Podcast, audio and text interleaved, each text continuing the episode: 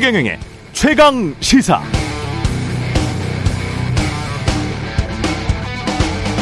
네, 맥주는 좋은 보리를 골라서 물에 담궜다가 싹을 틔운 뒤 건조해서 볶고 뿌리는 제거한 뒤 분쇄해서 가루 형태로 만들었다가 단백질 분해해서 요구하고 끓이면서 호흡을 넣고 정제해서 냉각하고 효모 첨가하고 발효해서 만들죠. 중국에서 맥주를 만드는 어떤 과정에서 어떤 직원이 오줌을 넣었다면 그 단계가 어떤 단계인지, 오줌의 양은 어느 정도인지, 끓이는 과정 전이었다면 인체에 무해할 수는 없는 것인지 검증하는 단계가 있어야 할 것 같습니다. 그래서 만약 인체에 별 이상이 없는 정도의 미미한 세균이 검출됐다면 끓이고 정제된 뒤 나온 맥주인데 먹어도 무슨 상관이 있는가?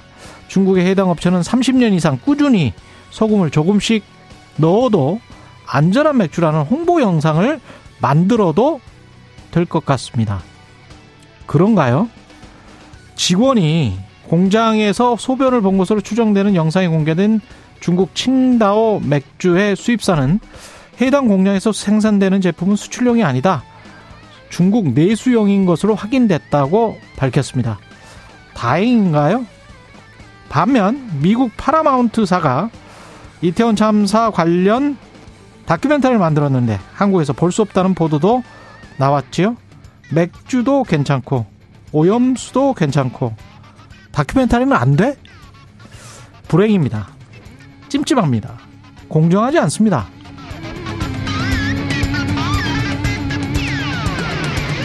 네, 안녕하십니까. 10월 23일 세상에 이익이 되는 방송 최경련의 최강시사 출발합니다. 저는 KBS 최경련 기자고요. 최경련의 최강시사 유튜브에서도 실시간 방송합니다. 문자 참여는 짧은 문자 50원, 긴 문자 100원이 드는 샵9730 콩오플 무료고요. 청취율 조사 기간인데요. 의견 보내주시는 분들 추첨해서 커피 쿠폰, 그중 베스트 의견 보내주시는 두 분께 치킨 쿠폰 드리겠습니다. 전화 받으시면 최경룡의 최강시사 잘 듣고 있다는 말씀 부탁드리고요.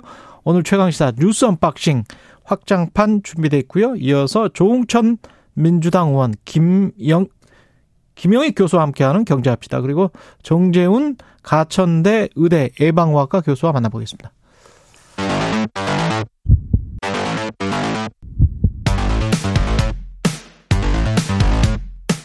오늘 아침 가장 뜨거운 뉴스 뉴스 unboxing 자 월요일인데요 뉴스 unboxing 깜짝 예 확장판 시작해 보도록 하겠습니다. 민동기 기자 김민아 평론가 나와 있습니다. 안녕하십니까? 안녕하십니까? 뉴스가 부족할 것 같지는 않죠?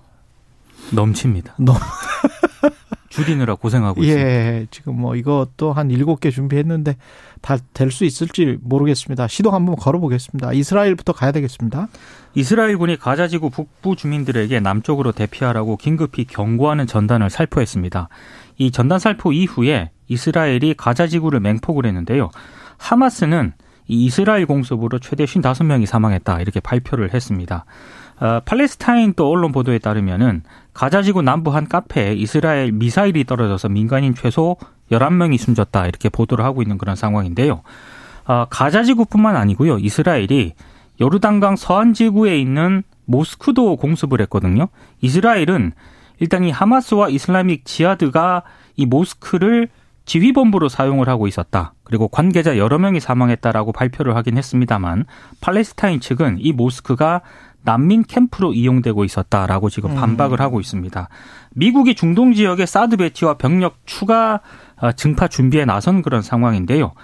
어, 뭐 사드와 패트리엇을 언제 어디에 배치할지는 밝히지는 않고 있습니다. 그리고 병력도 더 늘렸다라고 밝히고는 있는데 규모를 구체적으로 거론을 하지는 않고 있거든요.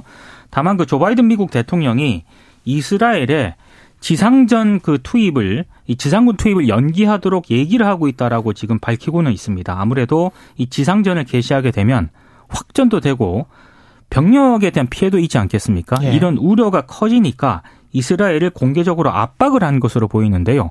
근데 이스라엘이 아직까지는 요지부동인 것 같습니다.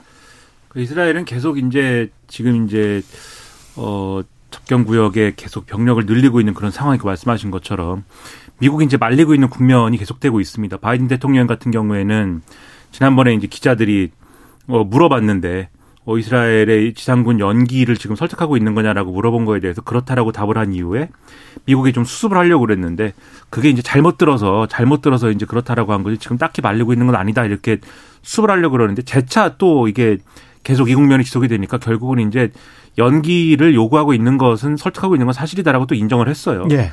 그러니까 지금 이스라엘은 거의 이제 민간인이 빨리 대피를 해라. 그 최후 통첩까지 지금 한 상황 아닙니까? 그렇죠. 음, 언제까지 대피를 하지 않으면 남아 있는 민간인은 그럼 다 테러리스트로 간주를 하겠다. 그러니까는 이 일종의 최후 통첩을 해놓고 이 기간 동안에 이 시점까지 이, 이 대피하지 않은 사람들은 그 이후에는 안전 보장할 수 없다. 이런 최후 통첩까지 하고 있는 것이기 때문에 지상군 그냥 투입해가지고 들어가겠다라는 거는 기정사실을 하고 있는 거고 미국은 계속 말리면서 인질들에 대한 어떤 조치를 계속해서 이제 이 시도를 하거나 최대한 어쨌든 이 민간인들의 어떤 대피를 계속해서 서두르도록 하거나 또 병력을 또 나름대로는 움직여서 중동에 지금 계속 증파한다는 거잖아요. 이 병력을 움직여서 주변 국가들의 특히 이란의 어떤 움직임이나 이런 것들을 막거나 이런 것들을 지속하고 있는 건데 다 지금 일종의 임시적인 조치이다라는 느낌이거든요, 이게. 과연 이스라엘이 계속 이렇게 움직이는 걸 근본적으로 막을 수가 있는 거냐.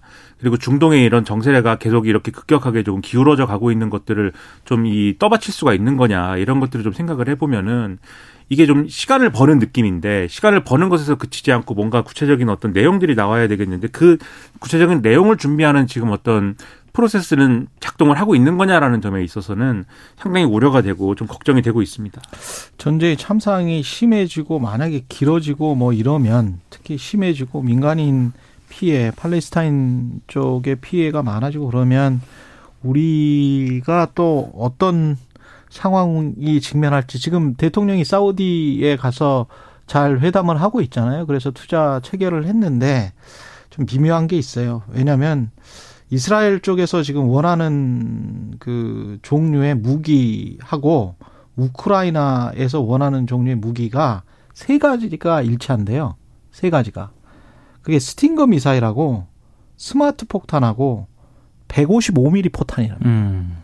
근데 155mm 포탄은 어디 어디서 들은 거 기억나시죠? 우리가 우크라이나에 한 30여만 발 뭐 갔다, 뭐 갔다는 갈 예정이다. 갈 예정이다는 뭐 이런 보도가 계속 나왔었죠. 또는 미국을 통해서 갔다. 네. 또는 미국에게 대여해 준 게 우크라이나로 갔다. 이런 어떤 보도가 한참 나왔었잖아요. 한 6개월 전에. 그 155mm 포탄인 것이고 155mm 포탄 중에서 우크라이나에 갈 거를 또 미국이 이스라엘에 먼저 줬다라는 음. 보도가 한 이틀 전인가 3일 전에 나왔거든요. 그러면 그 155mm 폭탄 포탄이 다 부족하기 때문에 지금 그래서 미국도 지금 서방 진영도 그 장고가 거의 없는 상황이라는 거예요. 재고가 거의 없는 상황이라는데 또 우리가 잘못 그런 보도가 나오거나 그렇게 되면 중동 특히 사우디에 지금 굉장히 많이 인프라 수출을 해야 되고 이런 상황에서 그리고 석유나 뭐 이런 거는 절대적이지 않습니까? 중동의 오펙이 아 이, 이게 아주 미묘합니다. 잘 관리 잘해야 됩니다. 예, 이 상황 이 상황 관리 굉장히 잘해야 되고요. 한국과 사우디가 지금 회담을 했고 21조 원 규모의 뭐 MOU를 체결했다는 거죠. 네, 일단 정상회담을 가졌고요. 에너지 안보 분야 협력을 확대하기로 했습니다. 대통령실이 발표한 내용을 좀 전해드리면 한국 석유공사하고요. 사우디아라비아 국영 석유 회사가 원유 공동 비축 계약을 체결했다라고 발표를 했고요. 이 계약으로 인해서 오는 2028년까지 530만 배럴의 이 원유를 한국 석유공사 울산 비축기지에 저장 판매하게 됐다는 게 대통령실이 밝힌 내용입니다. 그리고 윤석열 대통령이 사우디 정부가 국가 프로젝트로 추진 중인 대형 건설 사업에 한국 기업이 참여할 수 있도록 협조를 부탁을 했고요. 또 두 정상은 어, 전략 파트너십 위원회 설립, 뭐 수소 오아시스 협력, 통계 분야 협력 등 정부 간 양해각서 다섯 건을 체결을 했습니다. 이 밖에도 뭐 정상회담을 계기로 156억 달러 규모의 기업 간 양해각서 51건을 체결했다고 대통령실이 밝혔습니다.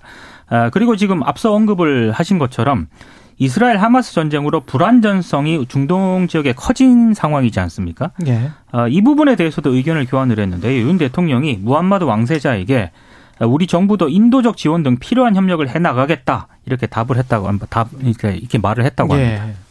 그러니까 지금 뭐 투자 양해각서 체결한 게 이제 156억 달러, 21조 원이고 이제 이게 신한권의 계약인 것인데 이게 지난번에 이제 어 빈살만 왕세자가 방한했을 때 양국 기업이 체결한 투자 MOU 계약 규모가 290억 달러, 39조 원인데 이것과 별개다라는 게 대통령실의 설명입니다. 그러면 이제 원래 이제 맺었던 건 어떻게 되고 있느냐? 그게 궁금하잖아요.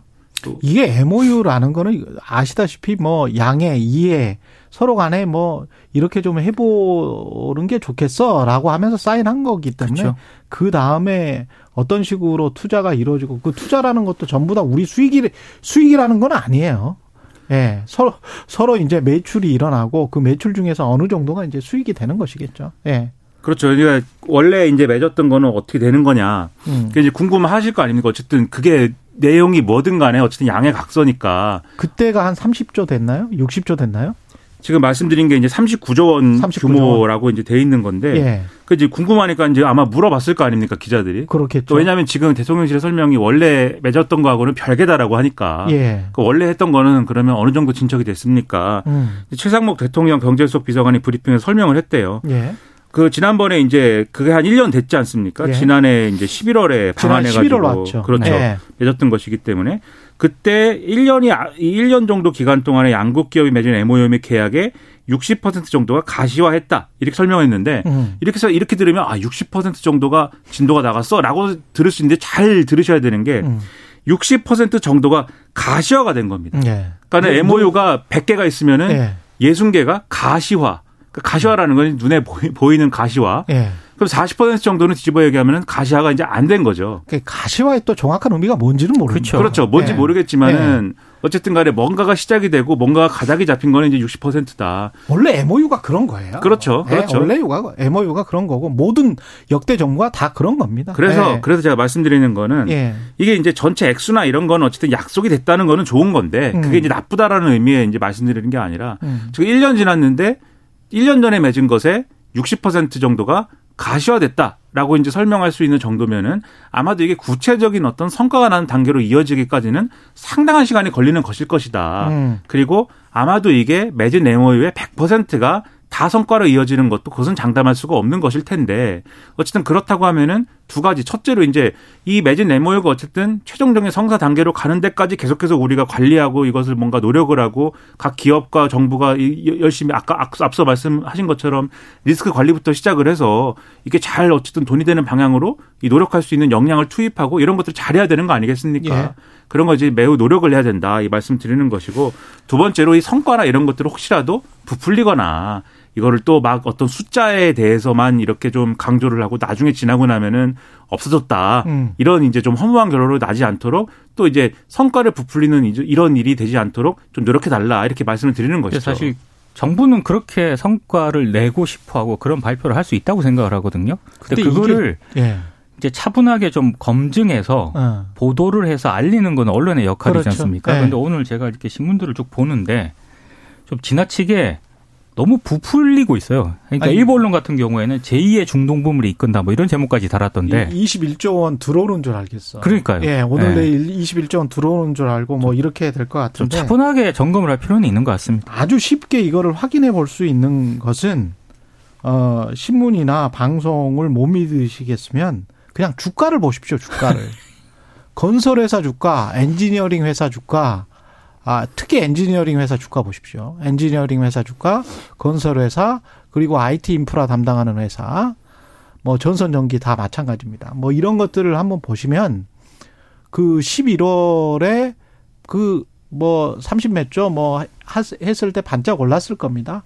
그리고 지금 어떻게 돼 있는지 한번 봐보세요. 그리고 21조 이거 발표하고 나서 오늘 뭐 오를 수도 있겠죠. 하지만 좀 이따 봐보세요 또. 그게 가장 냉철하고 정확한 시장의 판단입니다. 그러니까 1년 후, 2년 후에 정확히 어느 정도의 매출이나 수익이 들어올지가 다 애널리스트 보고서에 나오고 그게 담겨 있기 때문에 근데 실제로 MOU를 맺는다고 해서 그게 아 잠재 수익이 얼마가 발생할 거야 이렇게 계산하는 애널리스트는 없어요. 그렇죠. MOU는 아무것도 아니에요 사실은.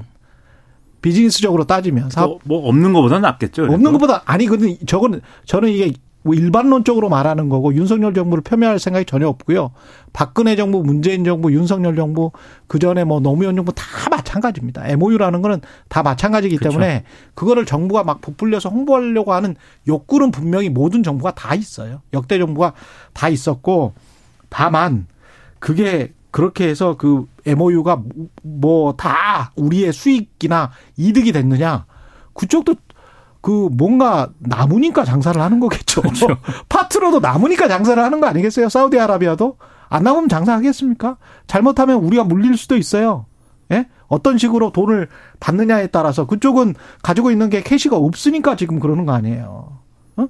그러면 원유로 받아야 되는데 원유 가격이 내려갈 수도 있다. 뭐 이, 이렇게 계산할 수도 있는 것이고. 그러니까 여러 가지가 그렇죠. 얽혀 있으니까 그리고 뭐 굉장히 긴 사업들이니까 네. 그리고 우리가 투자를 해야 되는 거면 우리의 돈이 들어가는 거잖아요. 그렇죠. 거기에 우리의 돈이 들어가는 겁니다. 그러면 그만큼 뽑아야 되는데 그 뽑는 거는 뽑힐지 안 뽑힐지는 알 수가 없는 거죠. 사우디아라비아가 지향하는 바가 그 관광 대국이랄지 어떤 공급망에 있어서의 체인 국가 같은 게 되는 거를 원하는 건데 지금 사우디아라비아는 국가 정책이 근데 그 그게 잘 안 될 수도 있는 거 아니에요. 그렇죠. 그러니까 네. 정부 발표보다 더 앞서서 언론이 마치 어마어마한 성과가 나는 것처럼 보도하는 거는 조금 지양을 해야 될 것 같습니다. 그건 아니죠. 네. 네. 그거는 매번 정부마다 그렇게 하면 안 됩니다. 예. 특히 언론은 언론은 그렇게 하면 안 될 것 같고요.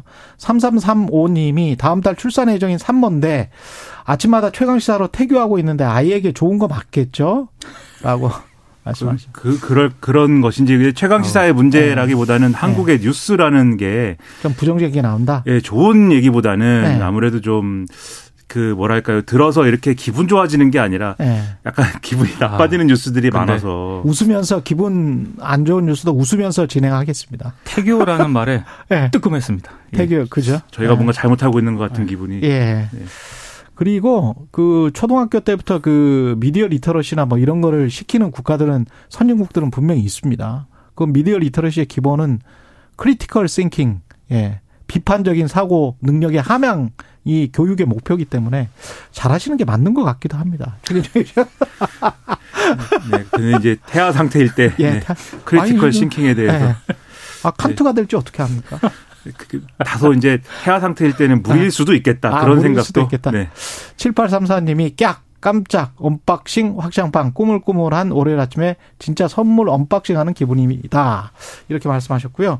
7609님이 드디어 왔어요. 0221 맞네. 21 땡땡으로 시작하는 번호 최경련의 최강 시사를 외쳤습니다. 예. 드디어 한 분 봤습니다. 예. 1,500분 중에서 한 분 갔습니다. 예. 여기까지 하고요. 예. 날씨 교통 정보 듣고 다시 돌아오겠습니다. 오늘 하루 이슈의 중심. 당신의 아침을 책임지는 직격 인터뷰. 여러분은 지금 KBS 1라디오 최경영의 최강 시사와 함께하고 계십니다. 네, 뉴스 unboxing 확장판 민동기 기자 김민아 시사평론가와 함께하고 있습니다. 민주당의 이재명 대표는 35일 만에 당무에 복귀합니까? 오늘 복귀합니까? 네, 오늘 최고위원회의를 주재하고요. 당무에 복귀를 할 예정입니다. 단식에 따른 건강 악화 때문에 입원한 지 35일 만인데요.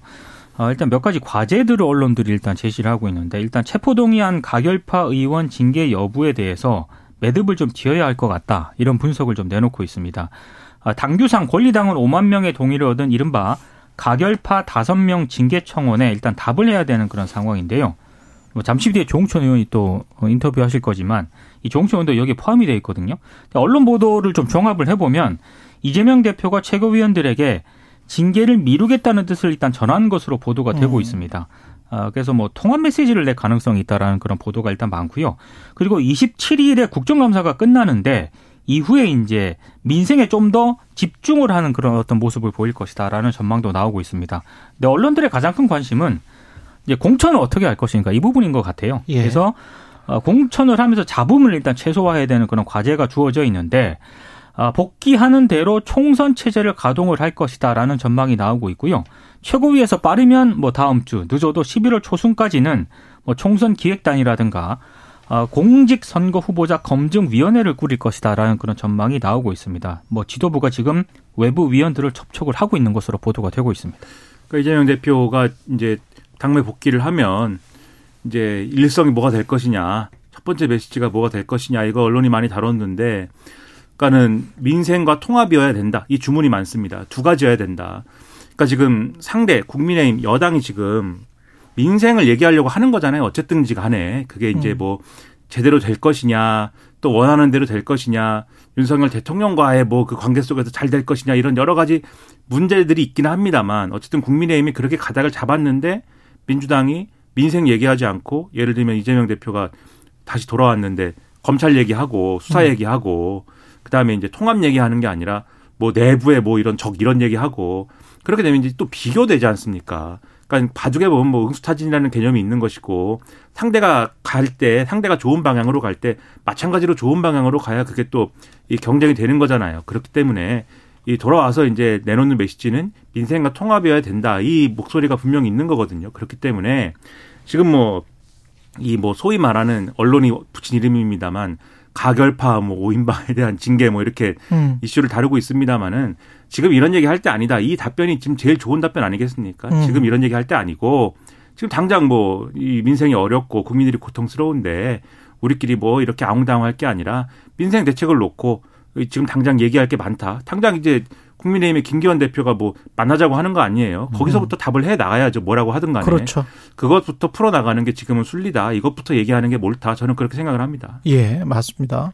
그리고 김기현 이기 지도부도 지금 어 민생 회담을 제안하기도 했고 또 첫 고위 당정 협의회를 열었습니다. 어제 국회에서 고위 당정 협의회를 열었습니다. 이 회의는요. 강서구청장 보궐선거에서 패했지 않습니까? 음. 그 뒤에 이제 고위당정회의를 매주 한 차례씩 정례화하기로 했는데 이 정례화한 데 따른 것입니다. 어, 회의에서요. 김장철을 앞두고 수급 불안정 우려가 큰 배추에 대해서 정부가 가용 물량 2,900톤을 방출하기로 했습니다. 그리고 대파라든가 생강과 같은 김장 부재료에 관해서는 납품 단가 지원제를 통해 가격 안정을 유도하겠다 이런 입장을 내놓았고요. 그리고 정책 방향을 사전에 안내하는 그런 뭐 시행도 이제 하기로 했는데 아, 특히 에, 전국 가을철 축제 대비 안전 대책으로 헬로윈 기간에 뭐 서울 이태원이라든가 홍대 명동 그리고 전국 주요 밀집 지역에 행정안전부 국장급을 파견을 해서 현장 상황에 뭐 신속 대응을 하겠다 이런 입장도 내놓은 그런 상황입니다. 근데 이제 뭐 이 민생에 대해서 이렇게 뭐 대책을 내놓고 예를 들면 배추의 수급을 뭐 이렇게 조절한다든가 지금 비축해 놓은 걸 내놓는다든가 이런 것들은 이제 직자적으로 대응할 수 있는 거니까 저는 뭐 하는 게 좋은데 이거를 이제 당정 협의를 해야만 할 수 있는 것도 아니지 않습니까? 그러니까요. 정부가 이제 이런 거는 항상 대응하는 게 좋고 그리고 이제 당정이 만나서 이제 당이 요구한 것 중에 적극적으로 사전 안내를 해라 이거를 이제 영어 용어를 써서 이제 forward guidance를 해야 된다고 주장했다고 하는데 이게 이제 과거 에 연준이 하는 거잖아요. 그렇죠. 연준이 이제 금리를 forward guidance 했죠. 상저하고라고. 그 유명한 forward guidance를 추경호 부총리가 몇 번을 했어요. 근데 안 맞았잖아. forward guidance를 영어만 쓰면 뭐 새로운 것 같아요? forward guidance 했어요, 정부는. 근데 굳이 그 영어 쓸 필요도 없는데요. 네. forward guidance 했는데 안 맞았잖아. 예. 그러니까 이게 옛날에 연준이 예를 들면은 그 뭐라고 합니까? 그 비전통적인 이제 그런 통화 정책 하면서 양적완화나 하면서 예. 이제 줄여가야 되는데 갑자기 줄이면 시장에 충격이 클 테니까 이제 음. 구두로 이제 구두 개입 먼저 하고 쉽게 말하면 앞으로 줄일 겁니다. 이만큼 줄일 겁니다. 먼저 한 다음에 천천히 줄여가고 뭐 이런 거 할 때 이제 forward guidance로 먼저 이제 신호 준다 이런 개념으로 한 건데 지금 여기서 얘기하는 당정이 만나서 한 forward guidance 그런 거라기보다는 앞으로 뭐 예를 들면은 이제 예를 들면은 뭐 명절이 다가오니까 뭐 제수용품 가격이 오릅니다. 여러분 주의하세요. 뭐 이런 거 얘기하는 거지 않습니까? 지금. 예.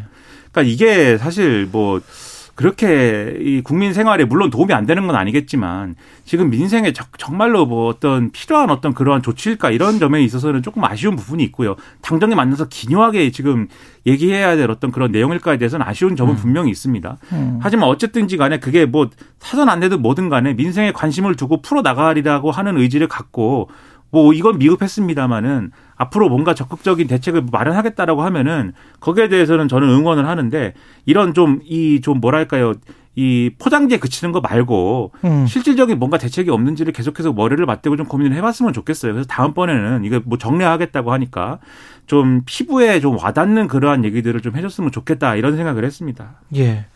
그 미국도 그렇고 한국도 마찬가지고 실질적으로 피부에 와닿는 게 결국은 이제 그 임금 올라가고 소득 올라가고 그리고 좀 소비가 될 수 있고 기업들도 좋아지고 경기가 좀 활성화되고 그리고 금리는 좀 점차적으로 좀 안정화되고 뭐 이런 그렇죠. 거 아닙니까? 예.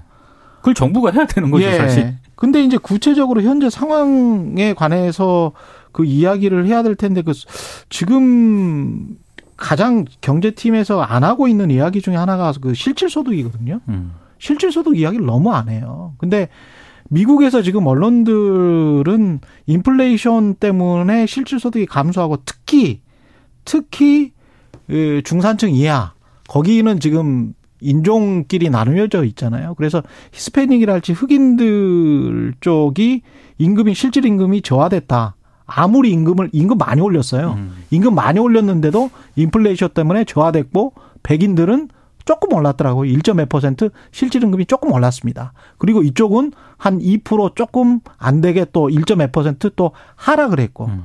히스패닉이나 흑인들은 그래서 그것 때문에 바이든 대통령이 전통적으로 그쪽으로부터 표를 많이 가져왔는데 굉장히 지지를 안 하고 있다. 그렇죠. 이렇게 이제 구체적인 뭔가 현실 진단을 하고 그리고 거기에 관한 처방을 우리가 어떻게 하겠다. 그렇게 좀 나와야 아유 속이 좀 뻥 뚫리네? 뭐 이런 이런 느낌이 들 텐데 자꾸 민생이라는 아주 굉장히 추상적인 이야기를 하니까 누구의 민생? 그게 대기업의 민생이야? 이재용의 민생이야? 나의 민생이야? 뭐 이렇게 되는 거예요. 그러니까 이재용이나 정의선의 민생을 걱정하는 건 아니잖아요 지금 정부가. 그렇죠. 그죠? 그렇다면 구체적으로 이런 것이 지표를 가지고 좀 정확하게 정직하게 좀 말을 해 주시라. 그리고 그다음에 어떤 처방이나 진단을 해서 어떤 뭔가 약을 제조를 좀 해 달라. 그게 만병 통치약이지는 않겠지만 그런 것들이 좀 많이 부족하다. 지금 말씀하신 게 근본적인 지표에 대해서 이제 그 경제 관련 지표에 대해서 특히 이제 소득과 관련된 그러한 지금 이제 어 실질적인 민생이라고 할 때에는 그런 거 관련된 지표를 갖고 접근하라는 말씀인데 그렇죠. 그러니까 그 부분에서 이제 아쉬움이 뭐냐면은 지금 배추 말씀드렸지 않습니까? 그러니까 이게 지표를 갖고 접근하는 게 아니고 인터넷에 화제가 된 품목 과- 품목 관련 접근이에요. 그러니까 물가가 배추 그다음에 지금 또 얘기한 게 사과 뭐 이런 아, 거 있지 않습니까? 예. 사과 가격이 지금 무지막지하다 뭐 이런 거 있잖아요. 음. 그다음에 뭐 수입 과일 관세 하향 뭐 이런 거 그다음에 농협 하나로마트 특별 할인 행사 및 할인 쿠폰 지원 뭐 이런 거거든요. 그렇죠. 그러니까 이게 다 인터넷에서 야 요즘에 이렇게 과일이 비싸냐 그다음에 이렇게 채소가 비싸다 뭐 이런 거지 않습니까 그렇죠. 얘기가. 예. 그러니까 물가 관리, 품목 관리인데 이게 과거에 이제 이명박 정권 때 이제 물가 관리 48개 그렇죠. 항목 관련해 갖고 품목 관리한다 이런 건 사실은 이제 여론 관리의 측면에는 도움이 될지 모르겠지만 어. 지금 말씀하신 지표상의 이제 관리하고는 이게 상당히 괴리가 있는 것이기 때문에 지표가 사실은 실체거든요. 실체. 그렇죠. 예. 그것과 관련돼 있는 좀 본질적인 좀 어떤 해법을 좀 도출해 달라 이런 그러니까 것은 제가 볼 때는 필요한 얘기죠. 예. 고위 당정 협의에 맞는 음. 그런 논의와 대책이 필요한데 그건 좀 부족한 것 같습니다. 예. 이미지나 홍보 전략으로 자칫 경제 정책도 전락하는 게 아닌지 그런 것들도 한번 생각해 보시기 바랍니다. 실체적인 접근, 본질적인 접근을 국민들은 원하고 있는 것 같습니다.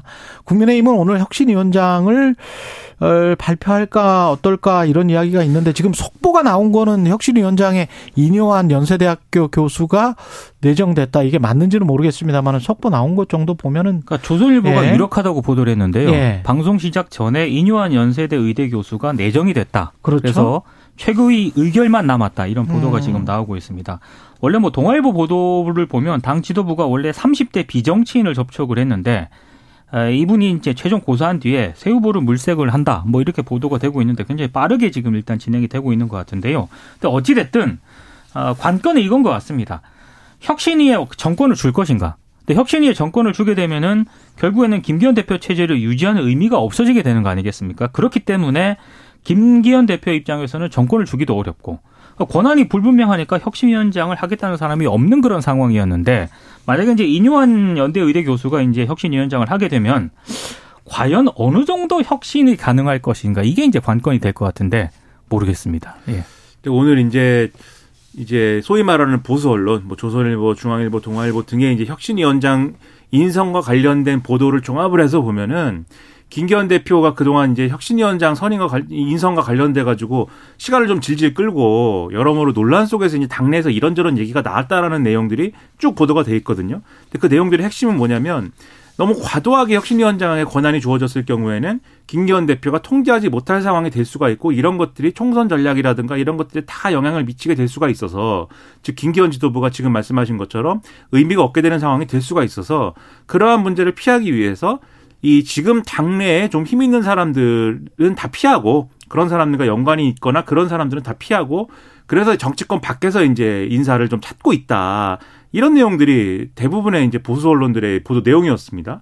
그런데 지금 이제 인유한 교수가 이제 내정이 됐다라는 게 이제 어 이제 나왔다고 하면은 거기에 이제 어느 정도 들어맞는 인물이 아니냐 이런 해석이 나올 수가 있어요. 제가 이제 인유한 교수를 폄하하는 게 아니라 이분은 이제 개인 캐릭터로 보면은 그동안 착한 이제 분, 착한 분. 그렇죠. 이제 네. 그런 자기 주대가 있는 분이에요. 이분이 뭐 네. 의견이 없는 분이 아닙니다. 아니 정, 정치는 모를 거 아니에요. 그래도. 근데 이제 네. 그동안 이제 정치적인 발언을 안 해온 건 아닌데 네. 그리고 이 보수적인 어떤 그러한 이제 좀 뭐랄까요 자기 의견이 있는 분이고 음. 그다음에 어떤 정치관이 있는 분이고 자기 주대가 있는 분이긴 한데 그런데 이분이 어쨌든 이 정치권 내에 와서 혁신위원장으로서 해야 될 여러 가지 역할들이라는 게 만만한 게 아니지 않습니까? 그렇죠. 여러 가지 조율 능력도 필요한 것이고 또이 정치관이라는 게 그냥 예를 들면은 뭐 한국 정치는 어때야 된다 이것만 가지고 할수 있는 없는 거잖아요. 굉장히 구체적인 어떤 것들을 가지고 접근해 들어가야 되는 건데 그러한 것들을 관철시킬 어떤 정치적인 그동안의 어떤 정무적인 어떤 그러한 역량이 있는 거냐에 대해서는 아무래도 비정치인이고 외부에서 이제 의수, 의수 를 하던 분이기 때문에 이분은 그러한 점에서는 아무래도 어려운 어떤 환경일 수밖에 없는 구조인 것이죠. 그렇게 한다고 했을 때는 혁신위원장으로서 지금 필요한 국민의힘에 필요한 상당히 충격을 가져와야 될 그러한 역할을 외과 수술을 해야 될 그러한 역할을 해낼 수 있을까에 대해서는 아마 언론이 여러모로 좀 의문을 표할 수 있을 것 같거든요.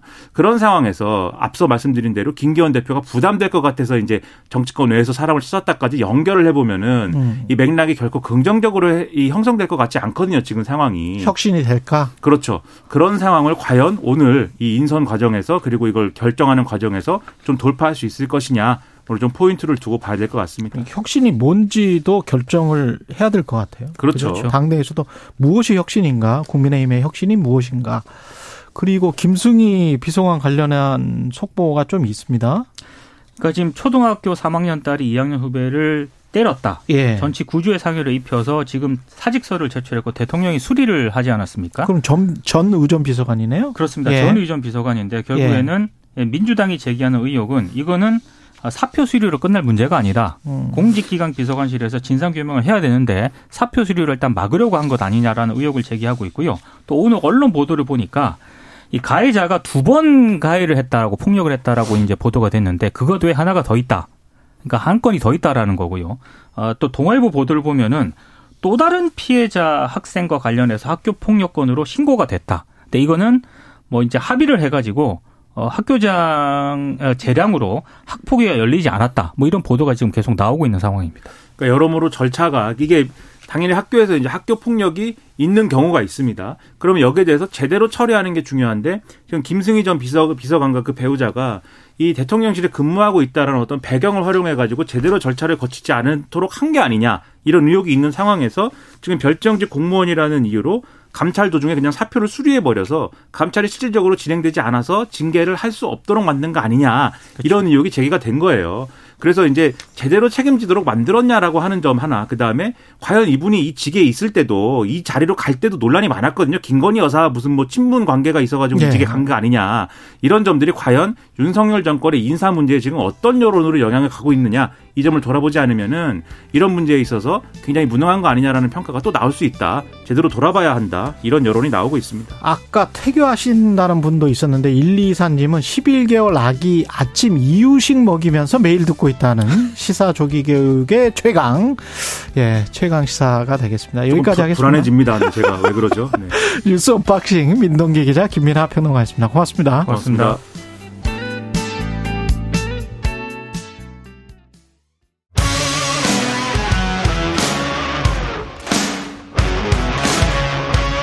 오늘 하루 이슈의 중심 최경영의 최강 시사.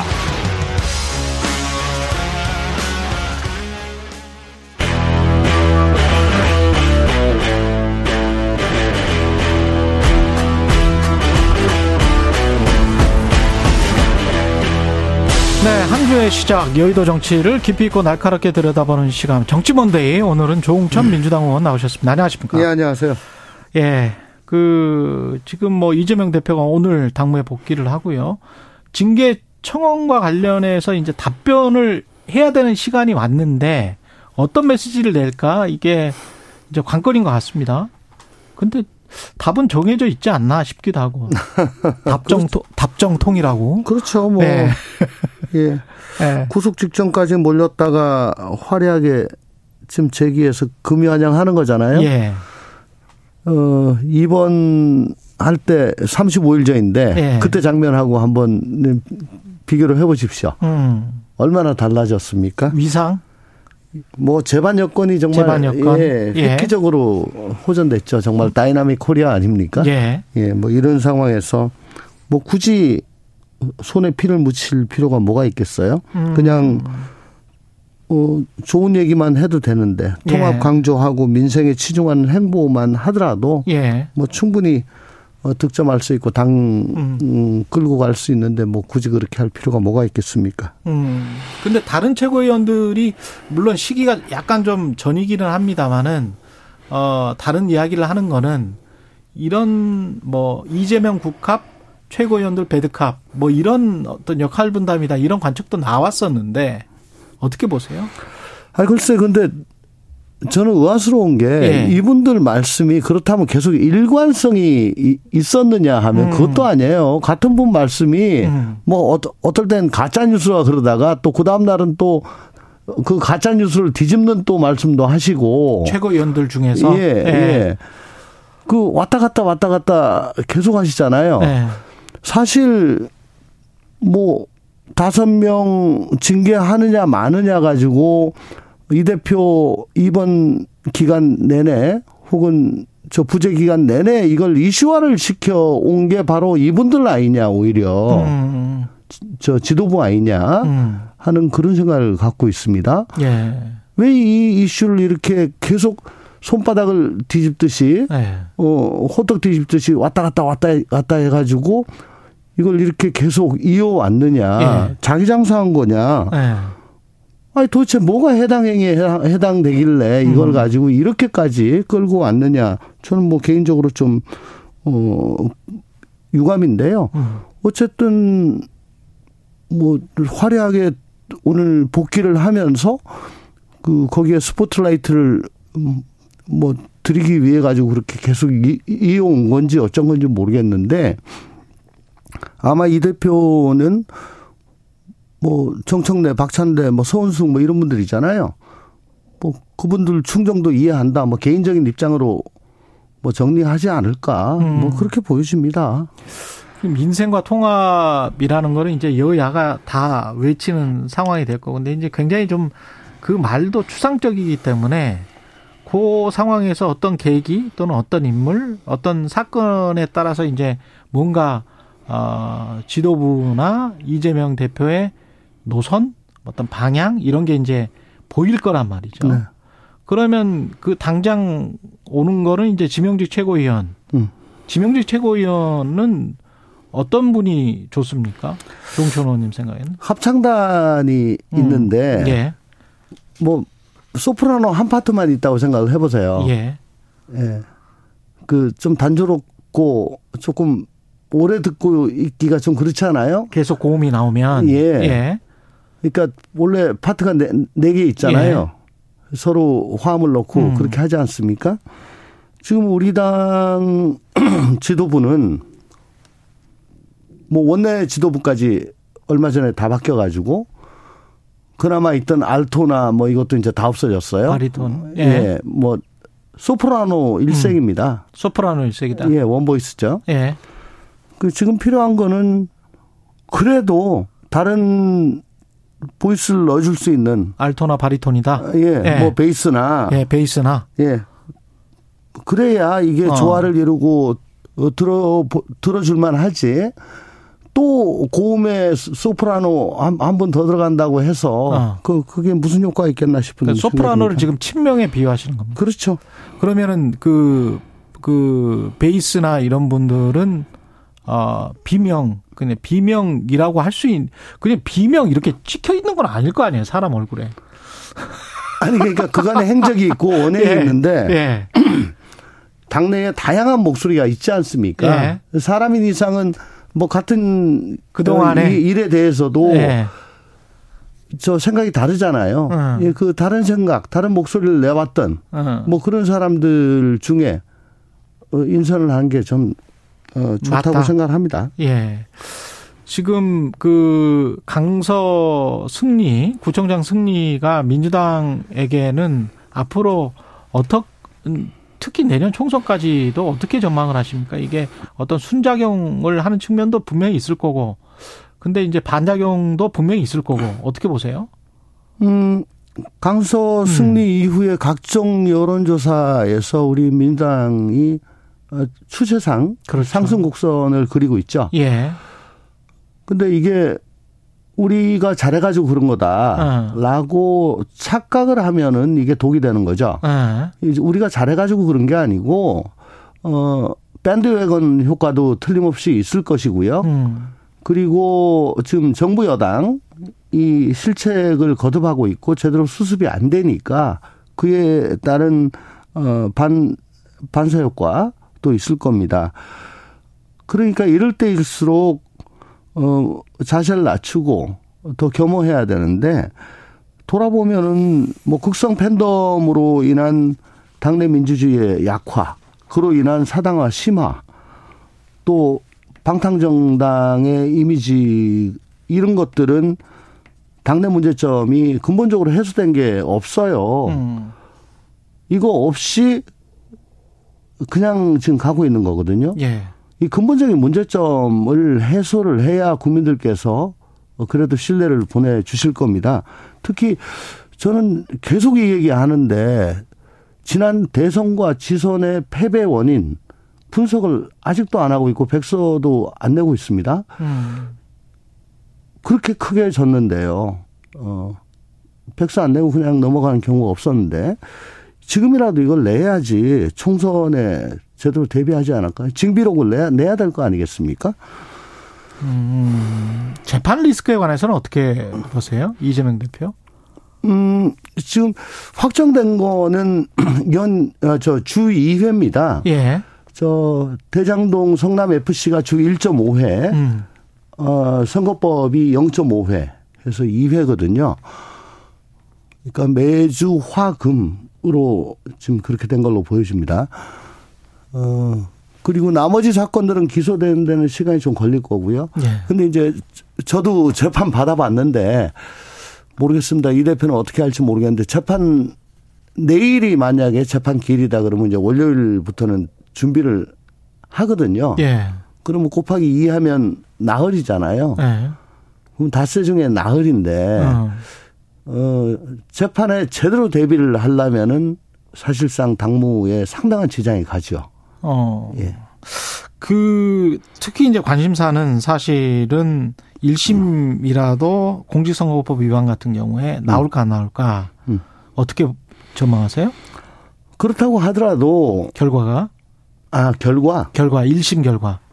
그건 뭐 영장 나올지 안 나올지 아, 하고. 뭐 모르잖아요. 예, 예. 재판 결과를 예단한다는 건 그건 뭐 상당히 그건 무의미하고 음. 어려운 일입니다. 그렇군요. 네. 예. 공천과 관련해서는 지도부 쪽은 시스템 공천 지금 하던 대로 그냥 하면 된다. 네, 이런 입장인 것 같던데 네. 맞습니까?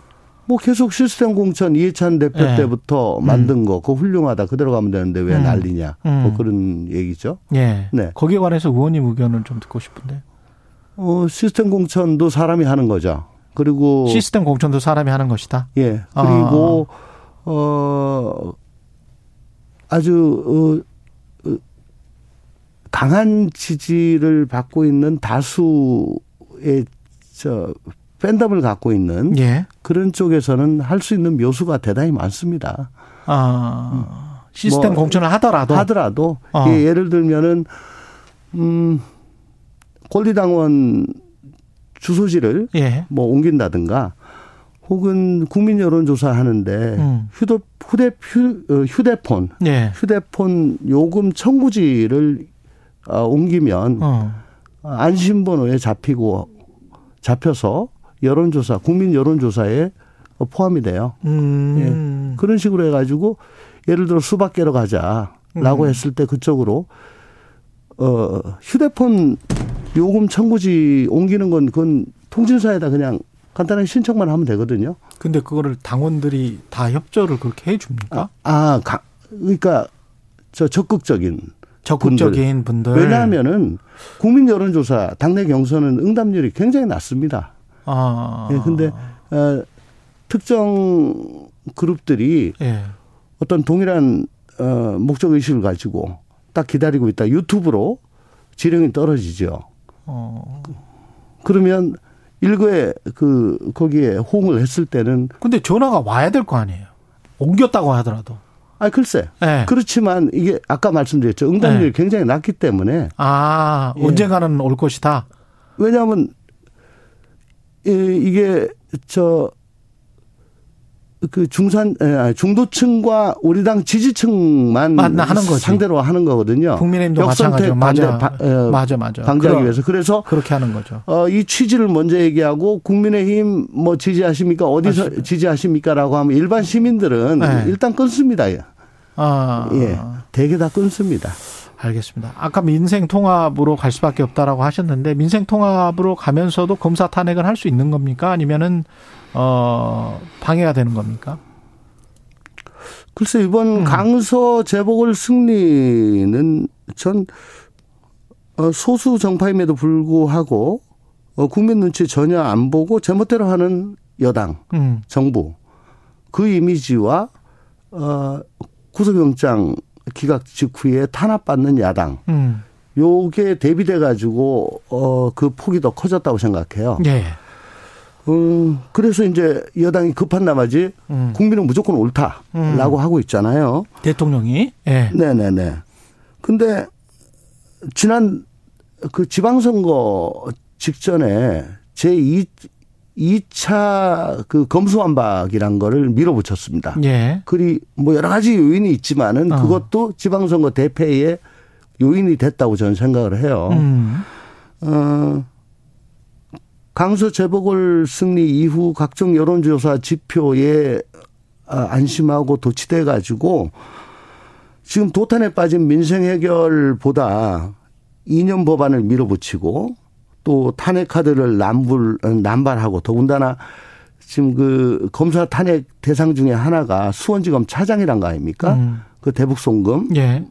아니면 저 경기도 법카 예. 이거 수사 지휘하는 사람인데 이 사람을 탄핵하겠다라고 어. 하면 국민들께서는 이것도 거대 야당이 힘자랑한다라고 음. 생각하실 수가 있고 그 프레임이 다시 부활을 하게 되면은 근데 비리가 있으면은 탄핵할 수 있는 거 아니에요? 우선은 고발을 하는 게 아, 고발하는 게 맞다? 그동안의 관행이었죠. 근데 그- 검사들은 안 하잖아요. 이 건도 잘 안 하잖아. 검사 공수- 판사. 공수처도 공수처에. 있고. 예, 예. 예. 그래서 예. 어, 지금 어쨌든 겸손해야 되고 고개를 쳐든 쪽은 응징당한다라는 음. 생각을 좀 갖고 있습니다. 예. 국민의힘 같은 경우는 지금 뭐 혁신에 인요한 의사 선생님이신데 네. 이게 혁신이 잘 될까요? 만약에 그 그대로 혁신 위원장이 임명이 된다면? 음, 어차피 김기현 대표 체제가 음. 태생부터 전교 꼴등이었는데 아, 전교 골등까지는 아니겠죠. 저 전교 1등 전학 보내고 네, 네. 위에 사람들 차례로 뭐 네. 전학 보내고 네. 퇴학시키고 해가지고 꼴등을 1등 만들어 준 거거든요. 비유를 하자면 11등을 1등으로 만들었다. 예. 그러고선 예. 그 조건은 당정 일체였습니다. 네. 그러니까 뭐라고 해도 여의도 출장소라는 꼬리표를 떼기가 힘들어요. 아, 근데 어 그동안에 용산이 어떻게 했냐? 아. 윽박지르식 인사를 했고 윽박 지르기식 인사. 그렇죠. 그리고 예. 뭐 소통은 뭐 전혀 부재했고 예. 또 특히 열불받게 하는 게 뭐 매사에 국민과 싸워 이겨 먹겠다라는 음. 태도. 이게 사실은 굉장히 마이너스 요인으로 작용을 했죠. 이념, 그리고 이념 문제. 네 그리고 이념 논제. 예. 그 과정의 공정과 상식, 예. 법치와 정의라는 에, 윤석열 대통령의 정치적 자본이 다 지금 소멸되고 파산 상태에 아. 이르렀다고 저는 봅니다. 파산 상태다. 예. 예. 그렇다면은 대통령을 바꾸는 게 제일 근본적인 해법인데 그거는 지금 불가능하니까 예. 여당 대표라도 바꿔야지 음. 어떻게 눈길이라도 한번 줄 건데 음. 혁신위라는 거는 가는 저 우리 김은경 혁신위를 보셨겠지만 예. 그 다들 한계가 뚜렷하다고 생각을 예. 하잖아요. 대표가 있으니까요. 예. 어, 얼마나 아, 고난을 주고 또 그걸 얼마나 수용을 하느냐. 음. 아니 자기한테 안 좋은 걸 누가 아, 수용을 하겠습니까? 기- 그러니까 대표가 바뀌는 음. 비대위 정도는 되면은 아 뭐 한번 혹시나. 예 어떻게 하나 한번 보자라고 예. 할수 있겠으나 그 사람이 그냥 있는 한 어, 그 상황에서 뭘 시켰다?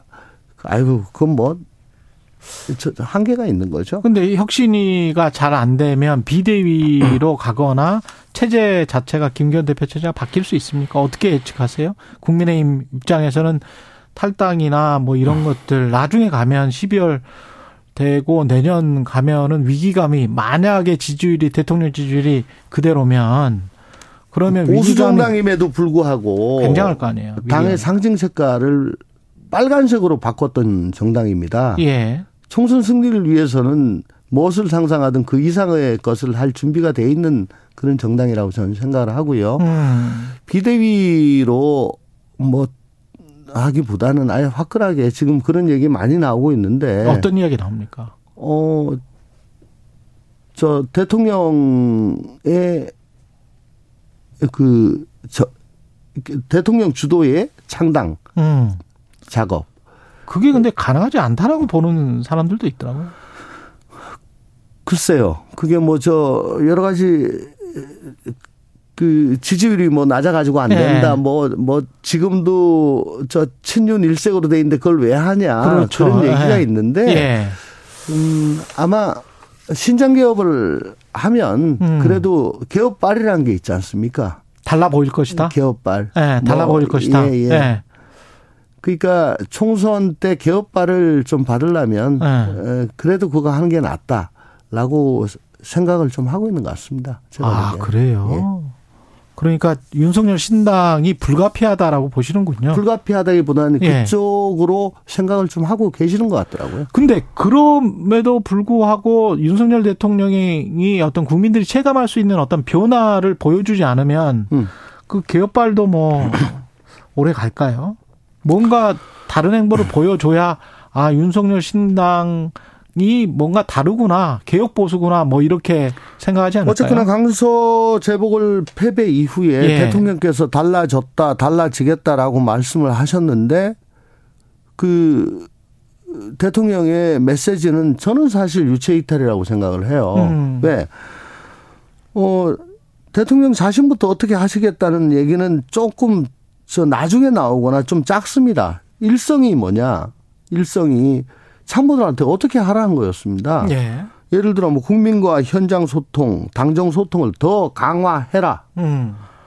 뭐 민생 현장으로 더 들어가 챙겨라. 비서실장 수석 뭐 민생 현장에 파고들어 생생한 목소리를 들어야 한다. 음. 이런 말씀을 최초에 하셨거든요. 예. 그게 아마 진심일 겁니다. 그러니까 어 왜 당신이 제일 문제인데 왜 저 참모들한테 저러시지? 예. 라는 생각이 들잖아요. 음. 그러니까 대통령께서 어 좀 더 다른 사람도 아니고 내가 문제다. 음. 모든 내 탓이다라는 처절한 고해. 음. 그리고 새로 시작한다는 심정으로 음. 국정 기조나 인사 음. 또 대화 관계 이런 것 등 전반적으로 어 리셋을 한번 해야지 아마 국, 저 국민들께서 어, 괄목상대하다라고 하실 하실 것 같습니다. 현실적으로 가능합니까? 솔직히. 윤석열 대통령은 아마 10%대 근처로 가면은 아마 이게 가능할 것 같습니다. 20% 초반대. 10%대 20% 초반대. 20% 초반대 지지율로 가야 예. 가야 그 정도가 돼야 예. 가능하다. 알겠습니다. 여기까지 듣겠습니다. 지금까지 조웅천 의원이었습니다. 고맙습니다. 감사합니다. 여러분은 지금 KBS 1라디오 최경영의 최강 시사와 함께하고 계십니다.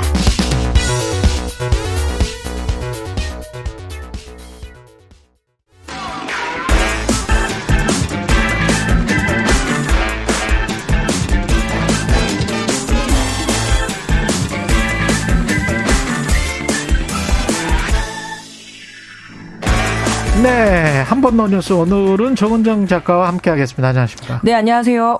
lumpy skin병. 예.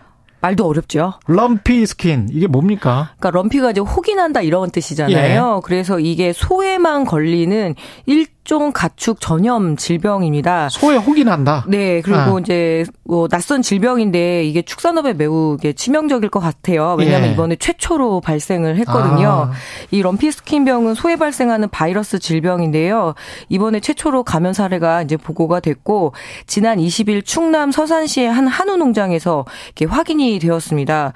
그리고 나서 오늘 이렇게 제가 속보까지 보니까 무려 16건까지도 늘어난 것 같아요. 그래서 의심 신고도 지금 계속 이어지고 있고요. 익숙하실 거예요. 구제역은 아마 많이 들어보셨지요. 이 구제역과 같이 일종 가축 전염병인데 이게 모기와 같은 어떤 흡혈 곤충이 매개체라고 합니다. 그래서 구제역 같은 경우는 조금 더 위험한 게 공기로도 전파가 되는데 이 럼피스킨병 같은 경우에는 모기나 어떤 게 물을 통한 이제 전염이 이루어지고 있다고 하는 데 음. 현재 태안이나 김포, 평택 등 그러니까 서해안권에 우리나라 한우가 굉장히 많이 길러지고 있거든요. 근데 이게 점점 퍼지고 있어서 매우 지금 불안한 그런 상황입니다. 네. 정부는 지금 어떤 대책이 있겠죠? 예, 뭐 중앙사고 수습본부, 그러니까 중수 뭐 중수본이라고 하죠. 예. 이렇게 꾸려졌고요. 각 지자체마다 방역 대책 본부가 꾸려지고 있습니다. 특히 이 서해안권을 중심으로 해서 이 추가 발생이 우려되기 때문에 지금 경기와 인천, 충남의 축산시설 종사자와 차량 등에게 일시 정지 명령을 24일 오후 2시까지 연장을 하는데요. 그렇군요. 예, 예. 이동 중지 명령이 되면은 그 가축들뿐만 아니라 사료, 분뇨 차량 그리고 사람들까지도 딱 중지를 시키거든요. 그, 그 안에서만 움직일 수 있는 예, 거예요? 그러니까 움직이지 예. 말고 가만히 있어야 됩니다. 그러니까 예. 상당히 지역에는 어려움이 이제 좀 다가올 것 같고요. 예. 그래서 아울러 이달 말까지 이 방역대 농장에 집중적인 백신 을 접종을 하고요. 예. 그리고 다행인 게 백신은 있습니다. 치료법은 아, 없지만. 그래요?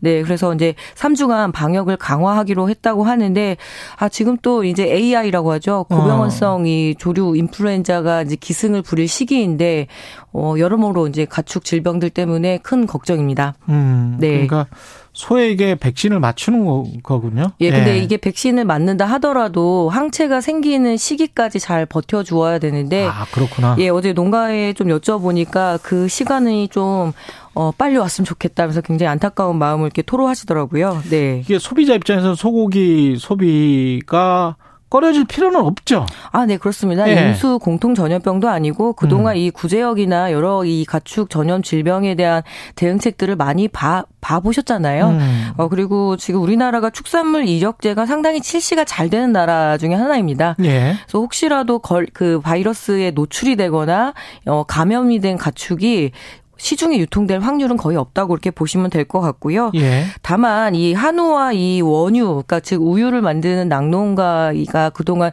생산비가 상승돼서 안 그래도 상, 그랬죠. 상당히 그랬죠. 어려운 상황인데 이런 문제까지 겹쳐서 좀 걱정이 크고요. 또 11월 1일이 한우의 날이었습니다. 한우의 날이었군요. 예, 그래서 한우 관련한 여러 행사들을 준비하고 있었는데 예, 이제 속속 이런 행사 취소 소식도 들리고 뭐 경기 침체 때문에 한우 소비가 좀 많이 떨어져서 안 그래도 걱정이었는데요. 네. 예, 소비자들께서는 걱정하실 필요는 없을 것 같습니다. 네. 예, 기후 위기와도 연관이 있습니까? 네, 이 럼피 스킨병뿐만 아니라 이제 익숙하죠. 아프리카 돼지열병 같은 경우에도 2019년에 최초로 발생을 했거든요. 음, 예. 아무래도 세계적으로 사람들과 어떤 물자가 이동하는 그 원인도 있을 거고 이런 낯선 바이러스 병이 어, 최초로 자꾸 발병되는 것도 결국 바이러스가 이제 기후 위기 때문에 승하게 된다라는 연구자들의 지적인데 요.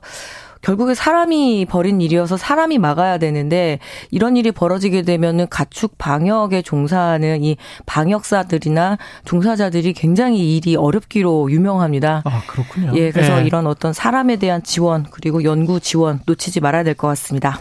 그리고 유명 연예인들이 주식 투자를 권유한다 그런 이 광고가 저도 봤어요. 네, 저도 봤습니다. 셀럽 연예인들뿐만이 아니고 이른바 이제 셀럽들 뭐 이런 네, 뭐 사람들도 많던데 외식 사업자 백종원 씨부터 해서 심지어 문재인 전 대통령까지 이렇게 예, 마치 이렇게 책을 공짜로 나눠주는 것처럼 이벤트에 응모하겠느냐 아 하면은 그래요? 결국에는 클릭을 하게 되면 주식 리딩방으로 이렇게 이끄는데요. 음. 일례로 지금 코미디언 송은, 송은희 씨가 최근 자신의 인스타그램에 사진을 도용당했다. 그 해당 사진과 광고는 불법이니 절대로 이렇게 연루되지 마라. 각별히 주의를 부탁한다라는 이런 글도 음. 올렸는데요. 예. 어, 아무래도 이렇게 낯설, 이렇게 SNS에 좀 익숙하지 않거나 이렇게 되면은 좀, 어, 저렇게 유명하고 공신력 있는 사람이 소개하는 주식이라면 관심을 또 갖게 될 테고요. 피해가 또 발생할 수도 있겠죠. 네. 그 주식 리딩방 이거는 저는 참 주식 오랫동안 투자했던 사람으로서 그 믿지 마십시오. 그냥 아예 네, 그렇죠. 어떤 사실은- 주식 리딩방도 안 가는 게 저는 좋은 좋은 것 같습니다. 예. 예. 뭐 사실 가장 큰 문제는 이 광고를 실어준 SNS 운영사잖아요. 네. 메타나 X 네. 같은 경우에.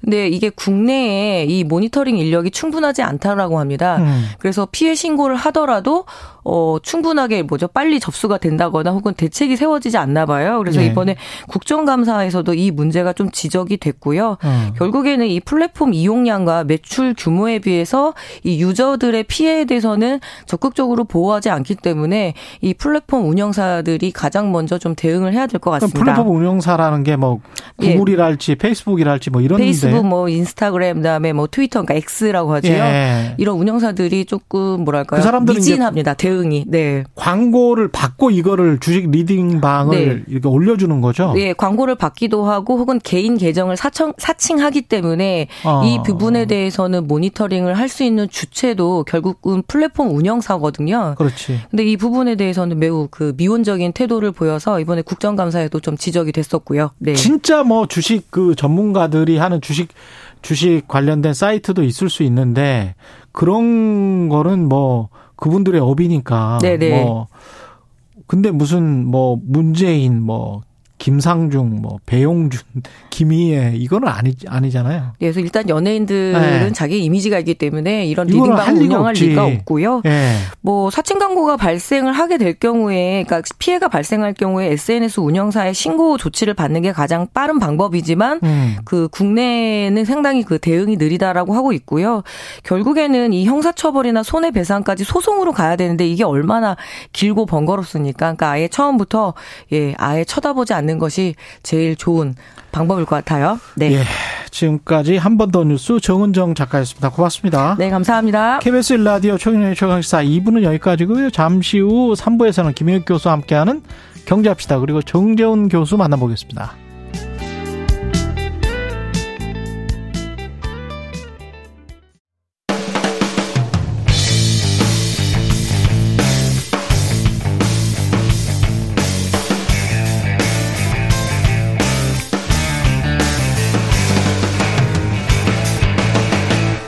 최경영의 최강 시사.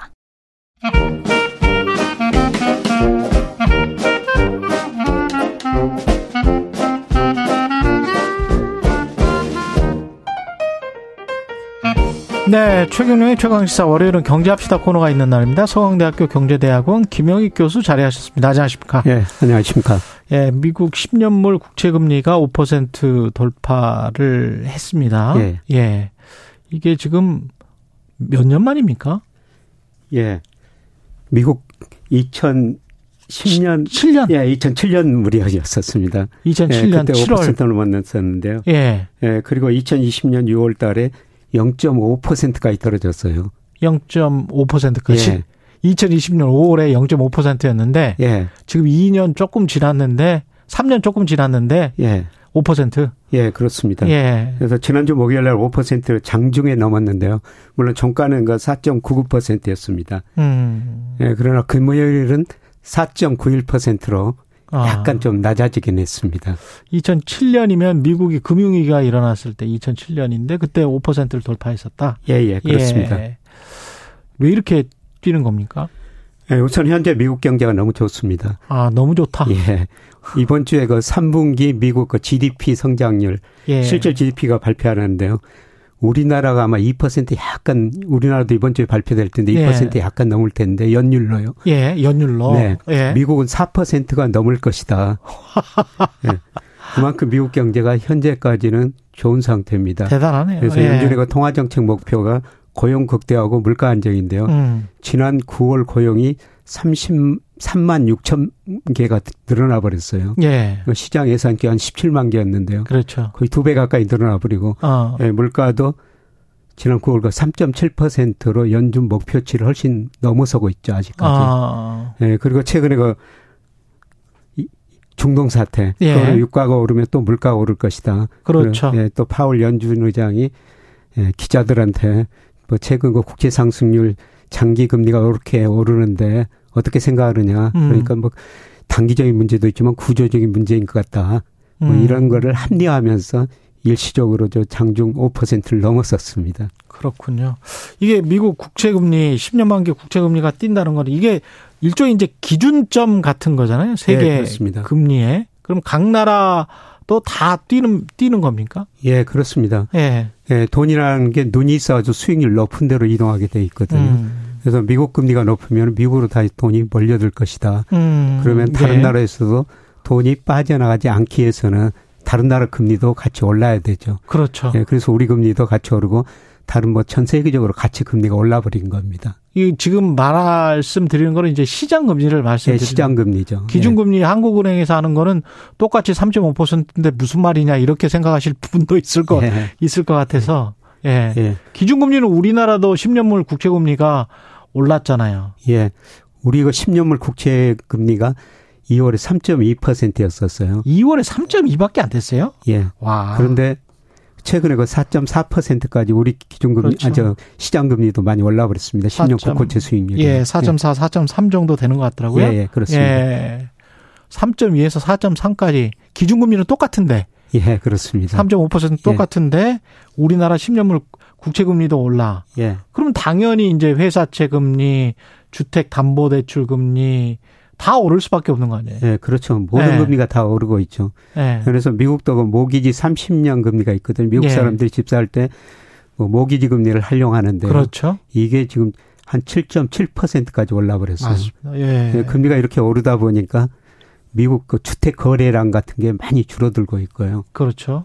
예, 그 다음에 또 미국 타- 소비자들이 은행에서 빌린 돈 이자도 지금 많이 갚아야 돼요. 음. 이게 가처분 소득의 2021년에는 1.3%였는데요. 예. 최근에 보니까 2.5%로 아, 이것도 거의 두. 배 정도 예. 100% 가량 올라버렸네. 그러니까 이- 이자를 뭐 가처분 소득에서 한 10만 원 냈다면 예. 한 10, 한 8, 9만 원 지금 내고 있는 겁니다. 그렇죠. 예. 아, 이 정도로 그러면은 이제 소비가 위축될 수밖에 없고. 예, 그렇습니다. 예. 그래서 가장 중요한 문제는 이제 미국 국채 수익률이 떨어지려면은 물가 상승이 떨어지든지 경제 성장률이 떨어져야 됩니다. 음. 그런데 앞으로 그 소비가 좀 위축될 가능성이 높아요.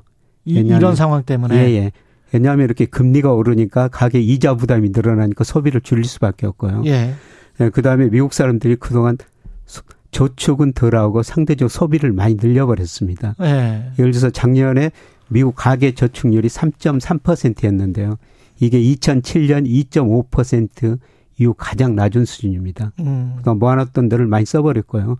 그 다음에 가장 중요한 거는 미국의 가처분 소득, 실질 가처분 소득이 오히려 줄어들고 있어요. 예. 임금은 올랐는데 물가보다 더 오르기 때문에 그렇죠. 소비할 여력이 줄어들고 있다는 거죠. 음. 예, 그래서 금리를 결정하는 가장 중요한 게 경제 성장의 물가인데요. 그렇죠. 예, 미국 GDP의 소비가 차지하는 비율이 거의 70%거든요. 아. 뭐 이런 식으로 이제 소비가 줄어들면은 음. 경제 성장률이 낮아지고 물가 상승률은 낮아지면서 점차 금리는 떨어질 가능성은 있습니다. 근데 그거는 이제 장기로 봤을 때 그런 것이고 예. 지금 당장 페드 입장에서는 연준 입장에서는 어 이게 확실하게 인플레이션이 거치는 걸 봐야 그렇죠. 그래야 금리를 올리는 걸 중단하든지 내리든지 하겠다라는 거잖아요, 입장이. 예, 그렇습니다. 예. 그래서 지난 그 9월 FMC라고 금리 결정 회의가 있지 예. 않습니까? 어, 대부분의 연준 의원들이 의원들이 이번에 금리를 올해 한 번 더 올리겠다. 음. 예, 그렇게 예상을 대부분이. 했는데요. 예.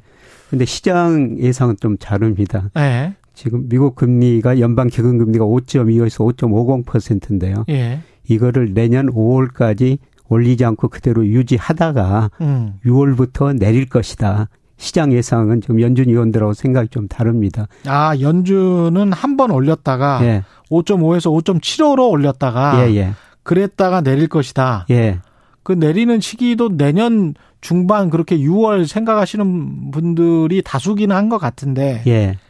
그 이유나 그 전이나 생각하시는 소수의 의견도 있을 것는 같습니다. 예, 소수의 의견은 좀 많이 있죠. 예. 예, 그런데 이제 중요한 거는 연준 위원들의 평균적인 생각은 음. 이번에 한 번 올리고 최근에 그 2026년까지 점도표를 쭉 찍어놨거든요. 예.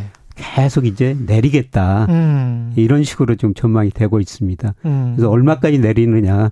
예, 그건 한 2.5%가 적정 수준일 것이다. 예. 그러니까 중요한 거는 금리가 작년 뭐 계속 올랐지 않습니까? 예. 0%까지 떨어졌었어요. 음. 근데 지금 5.5%까지 올렸는데 이제 한 번 올리고 연준 위원들 평균적인 생각도 이제 음. 2026년까지 점을 찍어 놨는데 계속 내리겠다.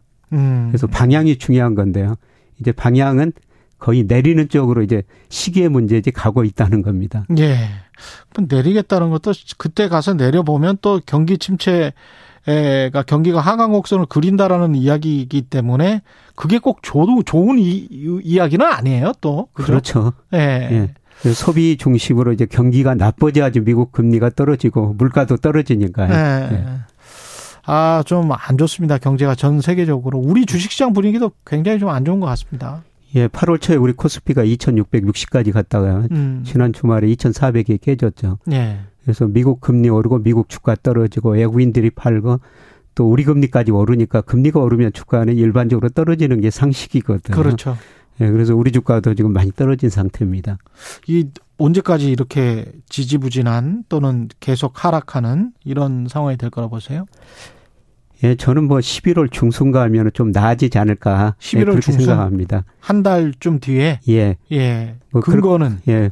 그때 가면은 저 미국 거 소비가 둔화되면서 아마 미국 10년 국제 수익률 좀더 낮아질 수가 있고요. 음. 예, 그리고 중요한 거는 우리 수출이에요. 우리 수출이 그동안 감소했는데요. 우리 수출이 10월부터는 전년 동월 대비 좀 증가하는 모습이 나타나고 있거든요. 음, 예. 예를 들어서 오늘 그 20일까지 간세청이 발표하는데 예. 10일까지 보니까 일평균 수출이 9.2% 전년 동기 대비 거의 1년 만에 증가한 겁니다. 아. 이게 그 11월 초에 발표되거든. 11월 1일 날 발표되는데 예, 좋은 사인이네요. 예. 이런 것들이 발표되면은 음. 그래도 한국 경제에 대한 외국인들의 시각이 좀 달라지고요. 음. 외국인들이 우리 지금 환율도 제가 보기에는 뭐 1,350원, 그렇죠. 코스피도 2,400 밑으로 떨어졌는데 예. 우리 이거 명목 GDP 유동성 이런 수출에 비해서는 환율이나 주가가 제가 보기에는 저평가 영역에 있는 것 같습니다. 이미 저평가 영역으로 들어왔다. 예, 예. 예. 뭐, 이, 뭐 저같이 생각하면 일부 외국인들도 있을 텐데요. 음. 이런 사람들이 아마 주식을 좀 사면서 음. 11월 뭐 초 중순 가면서는 예, 점차가 외환 시장이나 주식 시장이 점차 안정되지 않을까 그렇게 생각하고. 있습니다. 예. 그러면은 한은은 어떻게 행동을 할까요? 우리 한은도 인플레이션 이런 거 그 지표만 보고 있습니까? 다른 것도 보겠죠? 예, 한은이 계속 3.5% 금리를 동결 하고 있는데요. 예. 뭐 금리뿐만 아니라 경제 성장률, 예, 그 다음에 가계 부채, 음. 예, 그 다음에 뭐 요새 지정학적 리스크 여러 가지 교류를 해 가지고 금리를 결정하거든요. 예. 예, 그런데 지금 3.5% 그대로 유지를 할 것 같습니다. 가장 음. 중요한 게 물가인데요. 우리도 9월 물가가 좀 높아졌습니다만은 뭐 정부나 한은이나 연말 가면은 물가 상승률, 소비자 물가 상승률이 3% 초반대로 떨어질 것이다. 그리고 내년에는 2%대 진입할 것이다. 음. 뭐 이런 전망을 하고 있는데요. 뭐 저도 제가 가지고 있는 모델로 전망하면 비슷하게 나오거든요. 예. 앞으로 물가가 가장 중요할 텐데 물가 상승률이 점차 그 둔화될 거로 보고 있기 때문에 음. 물론 물가 상승률이 둔화된다는 건 소비가 그만큼 또 별로 안 된다는 겁니다. 예. 예. 그런데 그러면 우리는 금리를 인하할 가능성이 높다. 앞으로는 우리가 아마 미국보다도 금리를 좀 더 빨리 인하할 수 있습니다. 좀 더 빨리 인하할 예, 것이다. 왜냐하면 우리 경제가 지금 미국보다도 더 성장률이 낮고요. 아. 그리고 우리 물가 상승률이 미국보다 더 지금 더 낮고 그 다음에 더 빨리 낮아질 수가 있습니다. 음, 그러면 아까 내년 6월쯤이 다수 의견이라고 했잖아요. 미국은 금리 인하 시점이. 예, 예, 예. 우리는 언제로 보세요? 저는 빠르면 내년 1, 4분기 정도라고 보고 있는데. 1, 4분기에. 예, 이거는 물가는 좀 지켜봐야 되겠습니다만. 예. 아마 우리 물가 상승률이 미국보다 3% 연말에는 가고요. 예. 뭐 내년 1, 2월 가면서 2% 후반에 진입할 가능성이 높습니다. 근데 경기가 좀 안 좋은 상황에서 지난번에 중국도 그 지준율을 낮췄었나요? 금리를 살짝 낮췄었죠. 예. 조금 낮췄었죠. 예, 지준율을 먼저 낮추고 금리도 금리를 조금 낮췄었죠. 있습니다. 그랬을 때 사실은 외국인들이 아, 저 정도 금리 인하를 할 여력밖에 안 되는구나. 그렇게 예. 해석을 한, 한 건지는 모르겠습니다만은 별로 반응은 좋지는 않았거든요. 외환 시장이나 뭐 주식 시장이나 예. 중국 주식 시장이나 어떻게 보세요? 우리는 금리를 인하하면 그게 좋은 시그널로 받아들이는 건지 아이고 근데 인하도 확 하지는 못하는구나. 정말 안 좋구나. 뭐 이렇게 받아들이는 거죠. 어떻게 보십니까? 경기에 대한 나쁜 시그널을 금리 인하가 주는 거죠. 경기가 나빠지니까 물가 상승이 떨어질 것이다. 그렇죠. 예, 그런 의미에서 뭐저 부정적인 시각을 그줄 수가 이- 있는데요. 이게 전통적으로 보면 그렇잖아요. 예. 예. 예, 그런데 이게 이제 금리를 인하한다고 당장 소비 투자가 증가한 게 아니라요.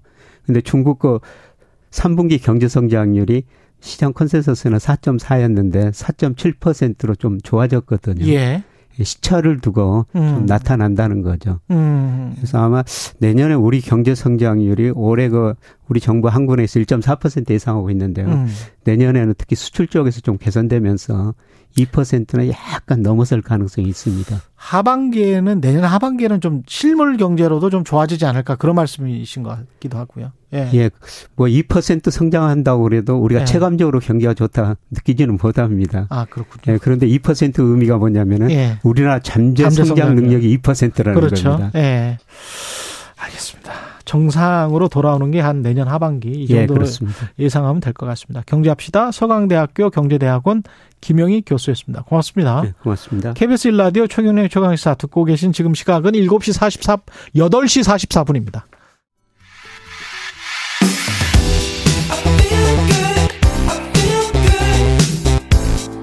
세상에 이익이 되는 방송 최경영의 최강 시사 네, 정부는 필수 의료 보장을 위한 의대 정원 확대 방침을 밝혔고요. 우선 지역 국립대병원의 역량 강화를 위해서 의료 체계 개선 방안 발표했는데 정재훈 가천대학교 의대 예방의학과 교수와 쟁점 짚어보겠습니다. 안녕하세요. 네, 안녕하세요. 예. 일단 정부의 발표 내용을 보면 어, 특별히 달라지는 그러니까 국립대 병원 역량을 강화하겠다 의료 체계 개선 방안 이거는 뭐 다 원하는 거 아닌가요? 아, 네, 일단 문제 네. 설명 드리려면은 네. 문제가 무엇인지부터 좀 말씀드려야 될것 문제가 뭐, 같은데요. 뭐냐? 네, 우리나라 국민들께서 네. 우리나라 보건 의료 시스템에 대해서는 좀 자랑스러워하시는 면이 있으실 거예요. 그렇죠. 값싸고 질 좋은 의료를 제공하고 있다라는 그런 자부심일 텐데요. 예. 저는 그게 좀 착각이라고 말씀드리고 싶고요. 음. 일단 우리나라는 값싼 의료 시스템이 아닙니다. 올해 통계가 나왔는데 예. 올해가 사상 최초로 OECD 주요 국가 평균보다 의료비 지출이 높아진 상황이거든요. 그래요? 예전만큼 값싼 의료를 제공하는 상황이 아니다라고 말씀드려야 될 것 같고요. 국민건강보험인데 전체가. 네, 그렇습니다. 예. 건강보험이 약 50%를 차지하고 있고 나머지는 이제 민간 영역에서 지출이 되고 있는데 예. 그런데 그런 의료 비용 측면에 있어서 계속 증가하고 있는 상황이고 어. 또 하나가 국민들께서 느끼고 계신 것들이 아, 필수 의료에 있어서는 조금씩 구멍이 나고 있구나 이런 것들을 많이 느끼고 계실 거예요. 예. 그리고 마지막으로는 이제 의대에 있어서는 우수한 학생들이 모두 다 의대로만 지원하고 있는 이게 의대 블랙홀 현상이라고 하거든요. 그렇죠. 네, 그런 것들이 계속해서 문제로 나타나고 있는데 예. 과연 우리나라 보건의료 시스템이 지속 가능하겠느냐 어. 이런 문제가 있기 때문에 계속해서 여러 가지 정책들이 나오고 있다라고 봐야 됩니다. 큰 방향에서는 이게 지속 가능하냐, 비용은 이렇게 계속 증가하고 필수 의료는 구멍이 나고 의대 블랙 블랙홀 현상이 일어나는데 이 지금 현실을 진단을 해 주셨습니다. 근데 사람들이 요즘 가장 관심 많은 거는 이것부터 저 짚어보죠. 필수 의료 구멍이 나고 있다. 이거는 어떻게 그러면 해결할 수 있습니까? 어, 저는 필수 의료의 문제라고 하는 것이 예. 의사 사회 내에서의 격차가 발생했기 때문에 생긴다고 이해를 하고 음, 있거든요. 예. 필수 의료에 종사하고 있는 의사와 종사하고 있지 않은 의사 사이에서는 경제적 처우라든지 아니면 삶의 질이라든지 법적 문제에 있어서 많은 차이가 있습니다. 그렇기 때문에 의사들이 필수 의료에 종사하지 않고 그렇기 때문에 인력 수급이라든지 운영에 있어서의 문제가 발생하고 있는데 예. 이런 부분들을 해결해 주지 않으면은 음. 결국 의사 부족이라든지 필수 의료의 위기는 해결할 수 없는 문제가 되는 거거든요. 예. 그게 지금 의대 정원 확 확충하는 것과 일맥상통하는 겁니까? 이게 지금 해결책이 될 수 있는 거죠? 어, 저는 해결책과 조금은 거리가 있다고 생각을 조금 거리가 하는데요. 있다. 네, 지속 가능성이라고 하는 문제는 예. 우리 사회가 저성장, 저출산 기조로 가고 있기 때문에 모든 예. 사회가 공통적으로 겪고 있는 현상이고 음. 그리고 의대 블랙홀이라고 하는 것은 의사 사회와 의사 사회가 아닌 것의 격차가 벌어졌기 때문이고 아. 필수 의료라고 하는 것은 의사 사회 내에서의 격차가 있기 때문이거든요. 예. 그런데 의대 정원을 늘린다라고 하는 것은 본질 적으로 보면 의사와 의사가 아닌 직역 사이에서의 격차를 해소하는 데는 일부 도움이 될 수 있지만 예. 여전히 의사 사회 내에서의 격차는 유지가 되고 있는 것이거든요. 의사 사회 내라는 거는 필수 직역과 필수 의료 인력과 필수 의력이 아닌 곳. 그렇습니다. 이른바 뭐 성형외과나 뭐 이런 것들. 네. 예. 필수 의료에 종사하는 것이 경제적으로도 조금은 떨어지고 예. 그다음에 삶의 질도 훨씬 더 나쁜 상황에서 지금은 필수 의료에 종사에 생기는 의료 소송의 문제라든지 그런 음. 것들까지 겹쳐 있는 상황이기 때문에 필수 의료에 사람이 가지 않는 것이거든요. 예. 근데 그런 것들이 과연 의대 정원만으로 해결될 수 있는 성질이냐? 아. 그러니까 그런 것들이 있어서 우려가 있는 것이죠. 그, 가- 뭐, 약간 좀 강제적인 것 같기도 합니다만은 뭐, 어, 국립대 병원 공공의대를 설립하고 뭐, 지역 의사제를 도입하고 뭐 이런 주장은 어, 어떻게 보세요? 어, 많은 주장들이 있습니다. 예. 한쪽에서는 지방 국립대 병원을 어, 상급 종합병원 정도 수준으로 키워서 지방 의료를 조금 활성화시켜 보겠다라는 주장도 있고. 그게 요건 주장인 것 같고요. 네, 그리고 예. 공공의대를 만들거나 아니면 지역 의사제를 만들어서 지역에서 음. 근무하고 있는 의사들을 만들어 내겠다 이런 주장들도 있는데요. 이게 야권 주장인 것 같고요. 네, 저는 예. 모든 주장들이 어느 정도의 근거는 있지만 음. 한계도 분명하다고 생각을 합니다. 어, 국립의대를 지- 늘려서 지역 의- 의료를 살리겠다라는 주장 같은 경우에는 지역에는 국립의대가 없는 지역들도 있거든요. 대표적인 게 인천, 경기 이런 권역들은 국립의대가 없습니다. 아 그렇습니까? 네, 아하. 그런 지역들은 어떻게 할 것이냐. 아. 그리고 어, 상급 종합병원 수준 중에서 가장 높은 수준은 이제 수도권의 빅5라고 불리는 그런 그렇죠. 상급 종합병원일 텐데 예. 그 정도 수준으로 투자가 얼마만큼 필요할 거냐. 그리고 음. 그 투자가 얼마 동안 지속 가능할 거냐라는 문제가 있을 거고요. 그건 누가 하는 거예요? 정부가 하는 거예요? 어, 민간이? 정, 정부가 해야죠. 정부가 조세를 지원하거나 아. 센터를 지원을 해서 계속해서 육성을 하겠다라는 건데 예. 과연 그게 실현 가능성이 어느 정도까지 있겠느냐. 그리고 투자 의지가 얼마만큼 되냐에 따라서 어, 이 정책의 성패가 달릴 수 있는 문제이고요.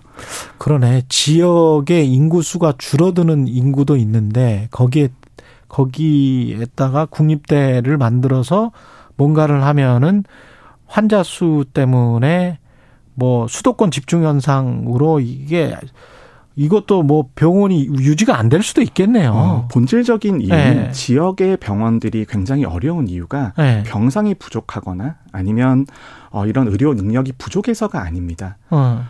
어, 환자가 되시면은 당연히 가장 좋은 병원에서 진료받고 싶어 하시겠죠. 다 서울로 올라오려고 네. 해요. 서울로 올라- 올라와서 가장 음. 높은 수준의 진료를 받으려고 하실 텐데 그런 것들도 매우 중요한 문제이기 때문에 음. 지역의 투자를 늘린다고 해서 과연 이 문제가 해결이 될 수 있는 성질이냐 그것부터 고민을 해봐야 되는 것이죠. 고민스럽네요. 그렇게 필수료의 구멍을 메우기 위해서 여야가 내놓은 방안들이 다 돈이 드는데 아까 비용은 지금 사실은 OECD 평균보다 이미 넘어버렸다는 거잖아요. 그럼 돈이 앞으로 더 든다는 거 아닙니까? 어, 우리나라에서 가장 문제가 되는 부분, 특히 건강보험에서 문제가 되는 부분이 재정이 10년, 15년 뒤에 버티겠느냐입니다. 아, 그런데 지금 우리나라는 baby boomer 세대가 계속해서 은퇴하고 있기 때문에 그렇죠. 건강보험료를 내는 세대는 줄어들고 음. 건강보험료의 혜택을 받아야 되는 세대는 급격하게 늘어나고 있는 상황이거든요. 예. 예를 들어서 의대 정원 확대만 하더라도 음. 지금 의대 정원 확대가 되면 10년 뒤에 의사가 나오게 되고 10년 뒤부터 그 의사들이 진료를 하면서 진료비를 만들어내게 될 겁니다. 그렇죠. 그러면 그때는 그 비용을 누가 감당하겠느냐? 정책 결정은 지금의 정부에서 하지만 음. 그 영향이 나타나는 것은 다다음 정부 때일 텐데. 그때 나 타나는 부작용은 어떻게 또 해결할 거냐? 네, 그렇습니다. 그리고 또 하나는 이제 재정 추계들도 하고 있습니다. 그런데 어. 정부의 재정 추계라고 하는 것은 출산율이 1.1 내지 1.3 정도의 미래를 그리면서 추계를 하고 있거든요. 1점에서 1점.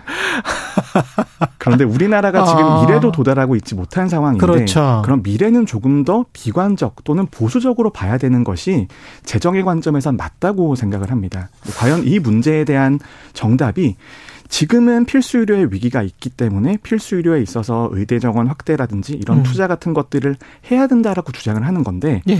이게 완료가 되는 시점에서 우리의 재정 상황은 어떻게 될 것인가 거기에 대한 고민이 필요한 거죠. 그러네요. 고민스럽네. 그러면 교수님이 생각하시는 단기 처방, 중장기 처방 이런 거는 뭐가 있습니까? 어, 일단 단기 처방 같은 경우에는 예. 모두에게 욕을 먹을 용기가 정부에게 좀 있어야 된다고 생각을 합니다. 이게 이 모두라고 하는 것은 예. 의료 소비자와 의료 공급자 둘 다이거든요. 음. 근데 우리 국민 같은 경우에는 지금도 병원 가는 접근성이 굉장히 좋은 나라 중에 하나입니다. 우리나라가. 그렇죠. 그런데 그 접근성을 보장하는 중요한 기전 중에 하나가 실손 의료 보험이거든요. 맞아요. 실손 의료 보험이 있기 때문에 본인 부담금 제도가 거의 다 무력화된 상황이고 아. 이 본인 부담금 제도라고 하는 것은 어, 이런 수요를 조금 줄여주는 수요를 조절해 줄 수 있는 중요한 기전이거든요. 음. 그렇다면 지금 앞으로의 우리가 재정 상황을 감안을 하면 수요를 조절할 수 있는 기전이 어느 정도 회복되어야 됩니다. 음. 다른 말로는 국민들도 예전만큼은 병원에 쉽, 쉽게 가지 못한다. 라는 것들을 조금 알려드려야 되는 거고. 캐나다나 영국처럼 된다? 네, 그런 방향으로 정책적인 방향을 잡아야 되는 거고. 네. 공급자에게도 이제는 우리가 재정이 버틸지 못하니까 음. 여러 가지 영역에 있어서 예컨대 필수 의료 영역은 국가가 100% 보장을 하겠다. 예. 그리고 국민들에게도 어, 필수 의료로 의료를 이용하시게 되면은 비용 부담은 거의 발생하지 않는다. 어. 하지만 비필수 의료 영역에 대해서는 의료 이용을 하게 되면 네. 본인 부담도 생기고 공급자의 입장에서도 국가가 재정을 다 지불해 줄 수 없다. 음. 이런 방향을 가- 잡고 가는 것이 저는 중장기적으로도 중요하지만 단기적으로도 중요한 역할을 한다고 생각합니다. 근데 하, 합의가 될까요? 그럼 그 소비자들 입장에서는 의료 소비자들 입장에서는 좀 가기도 힘들어지는 데다가 보험 수가는 계속 오를 것 같다는 그런 생각이 드는데 우리 사회의 모든 문제가 같은 다- 다- 구조입니다. 네, 다 같은 구조예요, 국민연금, 사실은. 건강보험 이런 사실은 것들이 그래요. 다 동일한 구조인데 예. 과연 미래 세대의 부담을 누가 고민해 줄 것인가? 이제 그러네. 우리 세대가 받는 것을 줄이고 음. 다음 세대가 내는 것도 줄여줘야 되는데 음. 근데 그런 것들을 주장하기는 매우 어렵기 때문에 이런 정책들이 나오는데 음. 근데 이 정책이 단기적으로 보고 단면적인 면으로만 보면 효과가 있을 것 같아 보이지만 음. 이게 10년, 15년 뒤에 우리 아이들이 건강보험료를 내고 저희가 건강보험을 수급해야 되는 상황이 됐을 때 유지 가능하겠느냐. 음. 그게 저는 핵심 요점이라고 생각합니다. 정부에서 의대 정원 확충 뭐 1000명, 3000명 이 숫자에만 매몰돼 있을 게 아니고 그게 어떻게 보면은 약간 좀 어 정부의 저 국민의 시선을 돌리는 포퓰리즘적인 시각이 일 수도 있네요. 관점일 수도 있네요. 네, 저는 의대 정원이라고 하는 것이 네. 이 하나의 문제로 모든 것들이 해결이 될 거다. 이 네. 하나의 정책으로 다른 모든 지속 가능성, 필수의료의 위기, 의대 블랙홀이 아니다. 네, 절대 네. 해결될 수 없는 것들이고 그리고 네. 오히려 이렇게 급격한 변화를 줄 경우에는 음. 균형이 무너질 수 있다라는 점을 지적하고 싶습니다. 다 그런 것 같습니다. 정 음, 교수님 말씀대로 우리나라 문제가 다 인구 문제가 다 얽혀 있기 때문에 재정 문제도 있고 예, 좋은 말씀 잘 들었습니다. 정재훈 가천대학교 의대 예방의학과 교수였습니다. 고맙습니다. 네, 감사합니다. 네, 스카이워커님도 정재훈 교수님 방송에서 처음 뵀는데 이야기 쉽게 설명을 잘해주시네요. 말씀하셨고요. 김선호님도 설명을 너무 상세히 잘해주시네요. 감사합니다. 말씀하셨습니다. 여기까지 하고요. 예, 10월 23일 월요일 KBS 일라디오 최경영의 최강시사였습니다. 고맙습니다.